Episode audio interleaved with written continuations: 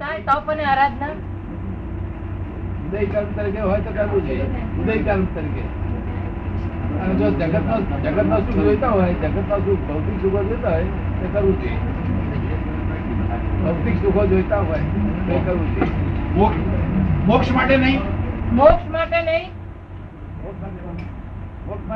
મોક્ષ માટે જે ઉદય આવે એટલો જ કર્મ કરવાનો. ઉદય ઉદય આવે એટલો ઉડી ગયો, પણ મોક્ષ માટે કરવાની જરૂર ખરી?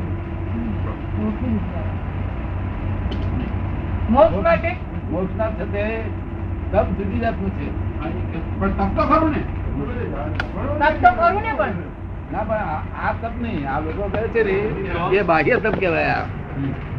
બાહ્ય બાહ્ય તપ નો ફળ સંસાર છે, અંતર તપ નો ફળ ફળ મોક્ષ છે. એટલે આંતરિક તપ નો જરૂર છે. હા, અમે બાહ્ય તપ અમારું કોઈ જતું નહીં, બધું આંતર તપ નિરંતર. બાહ્ય તપ કોઈ જતું એમને તો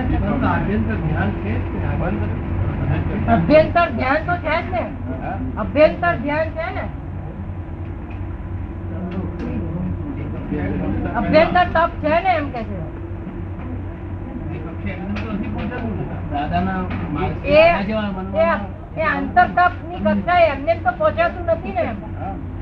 આંતર તપ ની કક્ષાએ એમને તો પહોંચાય નહીં ને. એ તપ તો કેવા પ્રકારનું કરવાનું છે કે આપણે મોક્ષમાં જે જતા જે કંઈ આપણા માન મનના વિરુદ્ધ આવે, વિરોધ વિરોધાભાસ ઉત્પન્ન થાય ત્યાં આગળ તપ કરવાનું છે. શું કરવાનું છે? બરોબર ને? અંતિક તપ. હા, જ્યાં જ્યાં અડચણ આવે ત્યાં તપ કરી દેવાનું. બાકી તપ એ જાણી જોઈને એ કરવા જેવી ચીજ નહીં. ભૌતિક સુખો જોઈતા હોય તો કરો, ભૌતિક સુખો જેને જોઈતા હોય તે કર્યા કરો. અને મોક્ષ જેવું હોય તો તપ એની કુદરતી રીતે ઉત્પન્ન થાય છે. તો પછી કોઝિસ વધતા જાય ને. કોઝિસ નો એન્ડ ના આવે ને. ભૌતિક ભૌતિક સુખો મેળવીએ એ ભૌતિક સુખો મેળવવા માટે કરે તો તો પછી કોઝિસ વધતા જાય ને, એનો એન્ડ ના આવે. એન્ડ જ ના આવે, એન્ડ જ ના આવે. એટલે અહીં આગળ અહીં તો કુદરતી રીતે જ ઉત્પન્ન થાય ને તપ. અંદર નિરંતર તપ જ હોય. આ બેન અગિયાર વર્ષથી મારી જોડે છે, નિરંતર તપ હોય છે. બ્રહ્મચર્ય પાળવાનું અને દ્રષ્ટિ બગડી નિરંતર તપ હોય.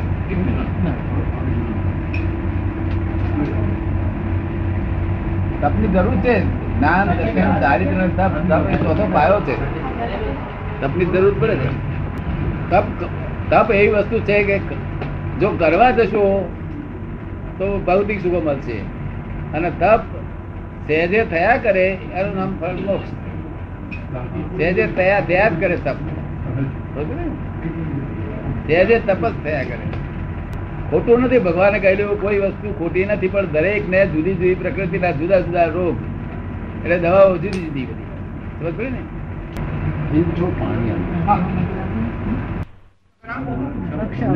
મોટા મોટી વસ્તુ અભક્ષ ના હોવું જોઈએ. બહુ મોટા મોટી વસ્તુ છે. અભક્ષ ના હોવું જોઈએ.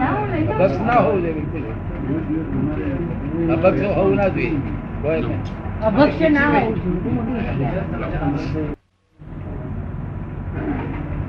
અભક્ષ કયું કહેવાય? અભક્ષ કયું કહેવાય? વેજીટેરિયન સિવાય બીજું બધું અભક્ષ છે.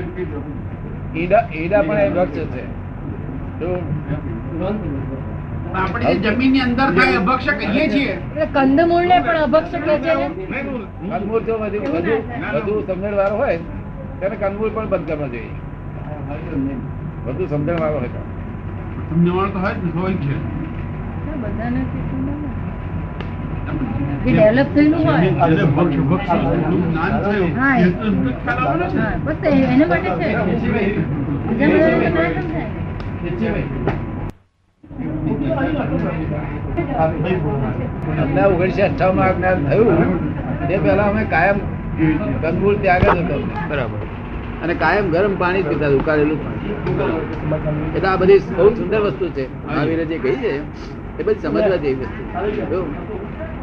હેલ્પ કરે અંદર જ્ઞાન પ્રગટ થવામાં હેલ્પ કરશે. મારા કાકી મામા બધા શ્રીમદ રાજચંદ્રના જ ખાસ અનુયાયીઓ છે. એમના કાકી મામી બધા શ્રીમદ રાજચંદ્રના જ ખાસ અનુયાયીઓ છે. બહુ સારો રસ્તો છે, રસ્તો બહુ સારો છે. પણ રાજચંદ્ર શું કહ્યું છે કે રાજચંદ્ર કોઈ માનતા નથી. રાજચંદ્ર ને કહ્યું તમે માનતા નથી. રાજચંદ્ર ના આખા પુસ્તક નો સાર રૂપે એટલું જ કહ્યું છે. અને પુસ્તક ઉપર લખેલું છે, પુસ્તક આવડું આવડું પુસ્તક છે એની ઉપર લખેલું છે કે જેને આત્મા જાણ્યો તેને સર્વ જાણ્યો.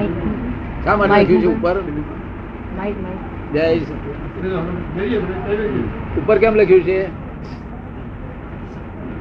અંદર ના લખ્યું, ઉપર લખ્યું. પેલા એ સમજી લો પછી અંદર જાઓ. જો ત્યાં આત્મા જાણ્યો હોય તો માથાપોડ કરીશ નહીં કે સમય.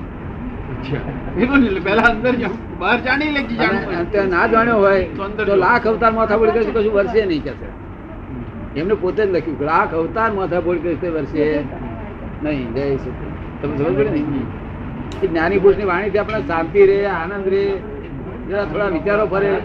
પણ જ્યાં સુધી આર્ત ધ્યાન રૌદ્ર ધ્યાન જાય નહીં ત્યાં સુધી કશું ફળ બન્યું નથી. આર્ત ધ્યાન રૌદ્ર ધ્યાન જવું જોઈએ.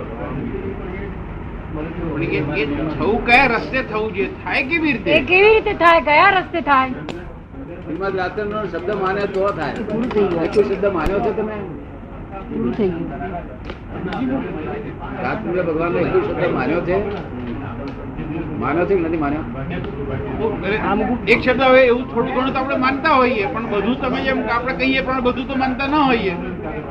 બે નંબર